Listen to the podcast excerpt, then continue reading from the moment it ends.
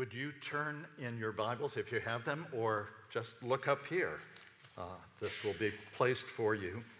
Uh, we're going to be looking this morning at just three little verses. Um, 1 John chapter 5, verses 1 through 3. I'm going to read them and then uh, try to make clear to you why I think it's so important that every one of us knows these verses deeply, has them inscribed on our hearts and minds. So 1 John chapter 5, beginning with verse 1.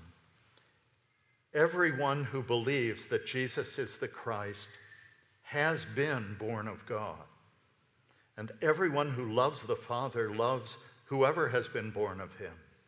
By this we know that we love the children of God, when we love God and obey his commandments. For this is the love of God, that we keep his commandments, and his commandments are not burdensome. The word of the Lord. Thanks be to God.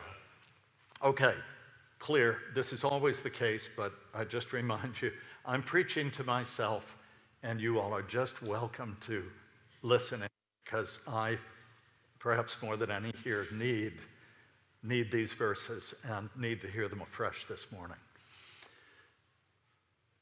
John is giving us vital signs so that we can know whether or not we are alive or dead spiritually.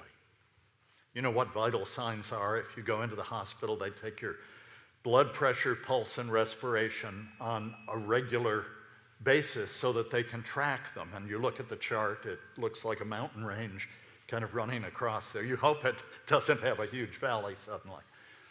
Uh, what John is giving us is a threefold test of whether or not we are children of God, whether or not we have hope of eternal life. Now, how do I know that? For this reason, John had the wonderful habit of telling us at the end of his works the reason that he wrote them. So if you recall in the Gospel according to John, at the end of the penultimate chapter, chapter 20, he ends by saying, Jesus did many more signs than I've recorded in this book.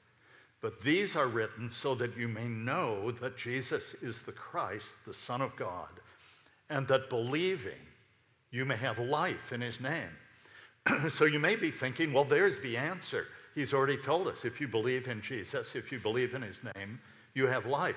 The problem is this if you're a careful reader of the gospel, when you come to that verse, you're still a little perplexed because you remember that back at the end of chapter 2 of John's gospel, he had written, Now, when Jesus was in Jerusalem at Passover season, many believed in his name when they saw the things that he did.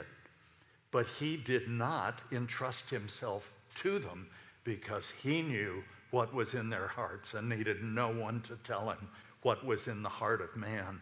And that's why we have the story of Nicodemus. That's a terrible chapter division. There should be no new chapter because it says he knew what was in the heart of man. Now there was a man of the Pharisees named Nicodemus. I'll give you exhibit A of the problem with those who believed in his name but not yet savingly.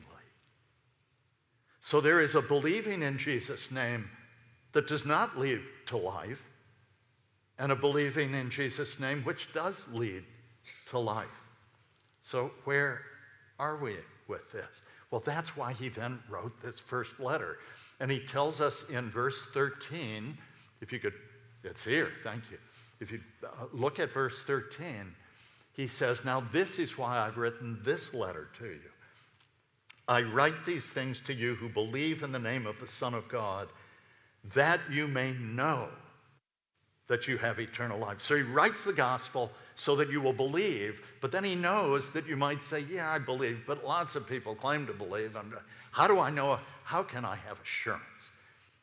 The letter of First John is the one book of the Bible that was written for that one reason so that if you want to know if you're God's child, if you want to know that you have eternal life, you go to First John, and we're given three vital signs. Now, it's crucial that we know these vital signs. Why? Let me tell you a story that I would think was apocryphal, except that My brother told it to me, and he's a very trustworthy fellow. He, um, he trained uh, to be a surgeon and to be a doctor and then a surgeon up in Boston, and was for many, many years uh, at Massachusetts General Hospital. Now, Massachusetts General Hospital has, I knew it did then. I Googled yesterday to make it sure that it still does, and it does indeed, have a ward that's actually like a absolutely brilliant hotel. It's called the Phillips House. And insurance doesn't pay for it. You pay for it. They said in, on Google yesterday that it's, it's uh, over $400 a day uh, to have your room there. And it's like a well appointed hotel suite, all mahogany, mahogany. It's just beautiful. Silver tea services on the sideboard so that you feel it's the Boston Brahmin that they're still back on Beacon Hill. And there's even a, a, another uh, little guest bed area for any friends that want to come visit you. They have their own designated chef. I don't know if it's still true, but back when my brother was there years and years ago, when we were both young men, um, it was also the place where they farmed out nurses who had burned out on the wards. Now they could just be well paid to sit in a chair and take care of one person. And one of my brother's friends went in for grand rounds one morning, had all his uh, medical students around him, and as soon as he walked in, he just looked and could see that his patient had been dead for some time. And the private duty nurse, an elderly woman, was sitting next to him, crocheting happily, and smiled, doctor, and he looked, looked. So he walked over, pulled up the chart, and the vital signs were neatly telegraphed right up until about 10 minutes earlier. And so he walked over to her and pulled down the sheet and showed her that the patient was dead and pointed at the vital signs, said, What's the meaning of this? And she burst into tears and said, I, am so sorry. He had not been able to sleep for the last two days. I thought finally he was asleep. I didn't have the heart to wake him up to take his vital signs. When I first heard it, I thought, well, gosh, that's crazy. But then I thought of some of the congregations I've preached to. and I thought, you know, you get up there, you've been singing, you've been greeting friends. Everybody looks like, oh, it's been a hard week. You know, tomorrow's Monday. For just a moment, I just want to rest here with my brothers and sisters. And as a pastor, you think, is it just heartless to try to wake them up and take their vital signs? But I'm going to be heartless this morning, starting with myself, because John, in these three verses, takes the three vital signs of the spiritual life and finally brings them all together and summarizes them. To put it formally, formally there is a doctrinal test, there is a relational test and there is an ethical test, more to our own existential experience. There's a concern about how we think, there's a concern about how we relate to one another, and there's a concern about how we live. So these tests are aimed at the mind and the heart and the will. And the first one is aimed at the mind. It is the central doctrinal test for a Christian. Everyone who believes that Jesus is the Christ has been born of God. Okay, but what does it mean to be to believe in him? How do I know if I'm really believing? But he starts there. We'll get to the other. Now, when he says, Do you believe that Jesus is the Christ? What he's saying, he is bringing together, it's as though you hit that link. If, if this were underlined in blue uh, on your computer and you hit that link and it suddenly took you to every messianic text in the Old Testament, to all of the teaching about Jesus in the Gospels, to everything that Paul wrote and Peter wrote and John has written, reflecting back on Jesus Christ. The Christ, as you know, simply means the anointed. It's the Greek word that uh, in, in Hebrew is Messiah. So it's He is the Messiah. He is the promised one. He is everything that God promised to in order to redeem His people. Do you believe that? Because if you do, truly, that becomes the great central unifying principle in your life. That is how you interpret the scriptures. That is how you interpret, frankly, family life, work life, play life, if he is the Christ of God and you are his, then that is the unifying thought of your life. Most of us aren't that way. We come to church, we're Christians, we go to a Bible study, we talk about spiritual things, but then when we, well, let's talk about uh, the most divisive thing in our country right now politics. Most of us immediately join our group and look with contempt on people that don't share our views, don't hold our views. And, and we're not thinking in terms of Christ. We're not saying, what does this have to do with being having my citizenship in the kingdom of God and just being a sojourner here? But instead, we jump to our places. Or when we talk about music, we suddenly talk about our tastes or art or literature or anything. We tend to just compartmentalize our lives. And this is my spiritual thing. I'm a Christian, but I'm not sure what that has to do with my taste in anything else or my decisions about what I do on vacation or where I go or whether or not I'm going to support this missionary or anything. So, this doctrinal center always comes back to Christ. And it isn't just a vague, I hear people all the time now say, well, I'm not into organized religion. I, who have spent 45 years in organized, well, and I grew up in it as a pastor's son, I always want to say to them, you have no idea how unorganized religion is. Organized religion, that's an oxymoron. It's the most disorganized thing you could ever conceive of. But anyway, leave that aside. But, but this thing that I'm just spiritual. I'm just spiritual. Well, of course you are. Everyone is spiritual. God had made us that way. But that's of no help whatsoever to you unless you've heard what God says, His Spirit to your spirit. So, without belaboring it anymore, just remember that there is this important doctrinal component, and it always arises from interpreting Scripture and interpreting life from the story of Jesus, knowing him more and more in order that we might understand. Remember supremely this. What did Jesus come to show us? He came to show us two things who God is and who we are meant to be. We wonder about God. What would God think? What would he? Then we look at Jesus. And it's the reason that the religious people rejected him because he didn't hang out with their gang. He went to have table fellowship with the people that they thought weren't worthy of it, the unclean. And he said, I want you to know this is my Father's heart. This is who God is. You see me, you see the Father.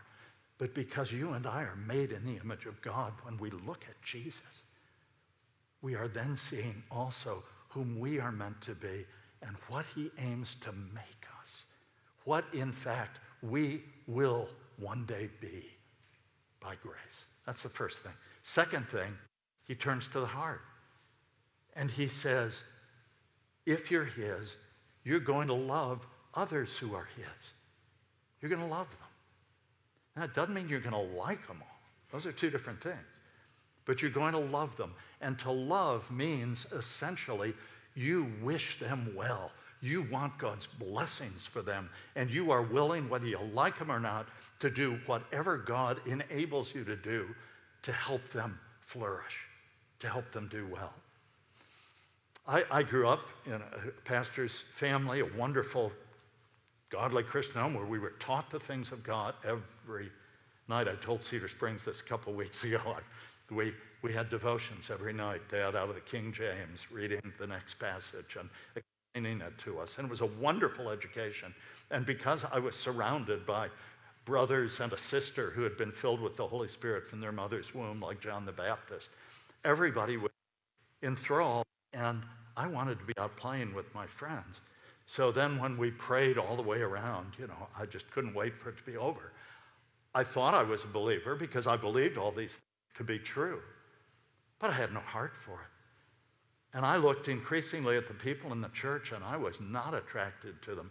I was attracted to what was out there and lived for the day that I would be gone from home and could go out and taste and experience all that had been, I thought, denied me.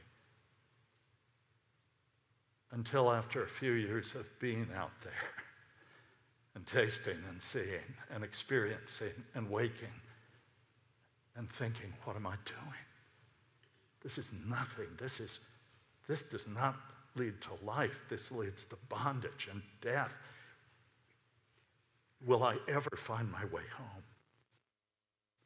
I knew that God was at work in my life because suddenly, for the first time in a decade, I wanted to go to church and sit in the midst of God's people. I wanted to hear the people singing those old hymns that I didn't like. We didn't have new songs yet. This was way back in the, uh, in the ancient ages. Um, but I wanted those because I just, I'd tasted and seen what was out there. And I'd realized that, that is inauthentic. It does not lead to life. It cannot answer my deepest questions. And so God was changing my heart. And you and I should, when we look around at our brothers and sisters and realize this is my family, that is one of the vital signs. That's one of the ways that God says to you, You're my child. This is your family. Now, hopefully, we have lots of friends outside the church and are loving them and appreciating them and seeing them as the treasures they are as made in God's image and wanting to be there in their lives to show them who the Lord is. And if the door opens, to tell them what God has done for us. But where is your heart? Do you love God's people? Uh, Martyn Lloyd-Jones was, I think, the greatest uh, English language preacher in the 19th, uh, in the 20th century. Uh, he preached at Westminster Chapel, London, all through. He had been a doctor, and he'd been on the staff of Lord Horder, who was physician to the King of England. So he was on the fast track, young Welshman. But increasingly, God was stirring in his heart and giving him a, a longing, as he said, to care for more than just the body. He said so many who came to him, he realized the deeper issues that were manifesting physical, physically were issues of the soul. And he was struggling with this, and he went one night to, uh, to hear uh, uh, what's the great piece by Wagner with the Pilgrims Chorale, where the pilgrims are singing. Oh, you'd know it if it played. Uh, and, and there's this tug correlate between between the world and this choir, that's dry, angelic choir drawing you away. And as they went up out of the theater, it was raining, typical cold, rainy Leicester Square night in London. And he's with all these attractive, you know, bright people that he'd, he'd made it. And he said he looked over and standing in the rain was a bedraggled Salvation Army band just play, playing away as everybody walked by.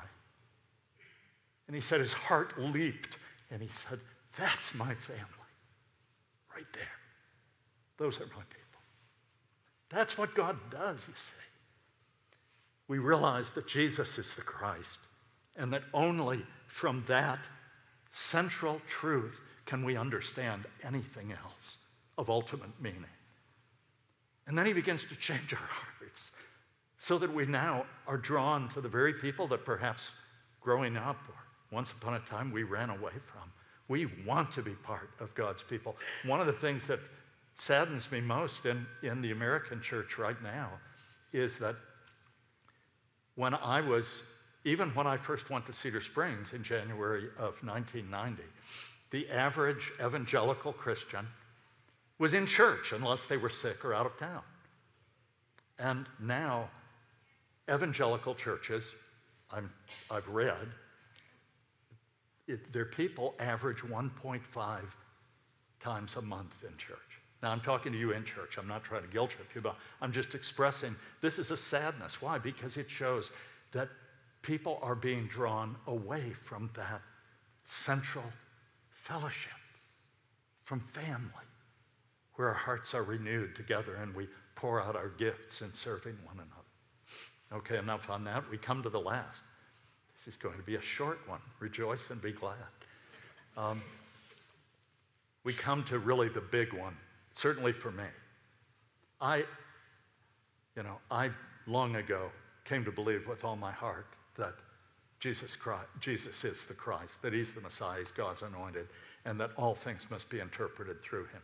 And God in his grace has given me over the years a greater and greater love for, the for God's people.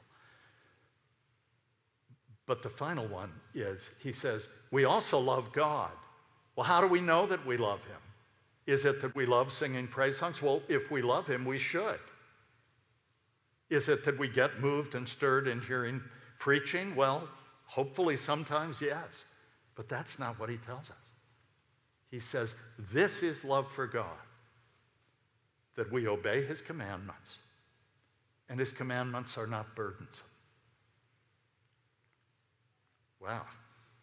Every time I read that, I get my comeuppance. Uh, most things, that's fine. I'm, I'm, a little like Oscar Wilde. Uh, Oscar Wilde said, I can resist anything except temptation. Uh, you know, things that don't tempt me, your sins, oh, I, am holy. I, I got no problem with the things that tempt you, but don't tempt me. But things that, that come at me and surprise me, catch me off guard. He doesn't just say we obey. He says obeying is not burdensome. In other words, we don't go, all right, I am a Christian. I can't do this. I know that the end of this is death, so I won't do it. John Piper has a beautiful illustration of this. Um, he, he said, it wasn't of this text. I don't even remember what he was talking about, but it was years ago I heard him use this. and I've always related it to this. He said, Well, I, I, know what it is. It's his central theme of all of his books, which is that the great lie that the devil tells us is that we have a choice between glorifying God or satisfying ourselves. And he says that is a lie because God is most glorified when we are most satisfied in him and we are most satisfied when God is most glorified in us. So he calls it Christian hedonism, name that got him in trouble. But his point is the great, we were made for God. We were made to serve him. And our greatest joy is when we do just that. So he said, Imagine if I, that's that John, on his anniversary, was on his way home and he realizes, ah, oh, it's my anniversary. I didn't get flowers for Noel, is his wife's name. So I forgot to get her flowers. So he said, Imagine if I turn around, drive back in the city, search all over, finally find a florist with a dozen good looking roses, buy them, get in the car, go home, go in, say, Happy anniversary, Noel, hand her the roses. And she says, Oh, John, you shouldn't. And I say, You have no idea what a pain it was. I was almost, I was almost home. I was almost home, and I remembered it was our anniversary, and I thought, I drove back into the city, Noel, and I searched. It took me an hour to go around. I finally found, so here, I hope you really, he said, Would my wife say to me, You know, John, if you'd wanted to, that would be sweet. But the fact that you found these flowers for me, even when you don't want to, I just feel so honored. He said, No, she would probably tell me at that point what I could do with those flowers. you know. Um, in other words, we only honor one another when we do it out of a desire and out of love. And so John is saying, you know that you are his child. You know that you've been born anew when increasingly it is your desire to do the will of God. And when you don't do it, your heart is broken, you're grieved, you confess, you repent, you say, Restore me to fellowship. Now, I want to make one caveat, especially for young people here. Uh, that doesn't mean that if you can't do it out of love, you shouldn't do it.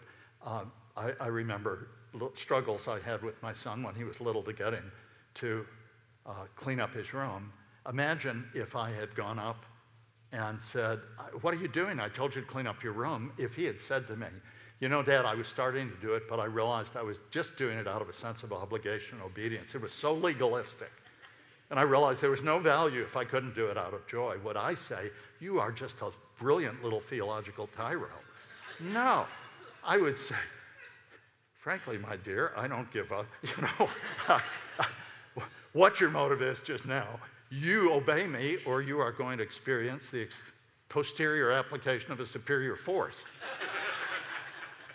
But we hope that we grow into a desire for obedience. My dad made me do things when I was young. When he was old and retired up in Montreat, I would drive up and say, Dad, get, you know, have you cleaned your gutters? Where's your ladder? Let me do that. What, please let me do something for you while I'm here. And you and I are to be growing into that in Christ. So, what are the three tests? It's a matter of the head. Is the central organizing principle of your life not just religious stuff, but your life increasingly that God has come to us. He has made himself one with us. And he has shown us who he is and who we are meant to be. And everything that I do, I desire increasingly to flow from that great truth that I may be increasingly conformed to his image.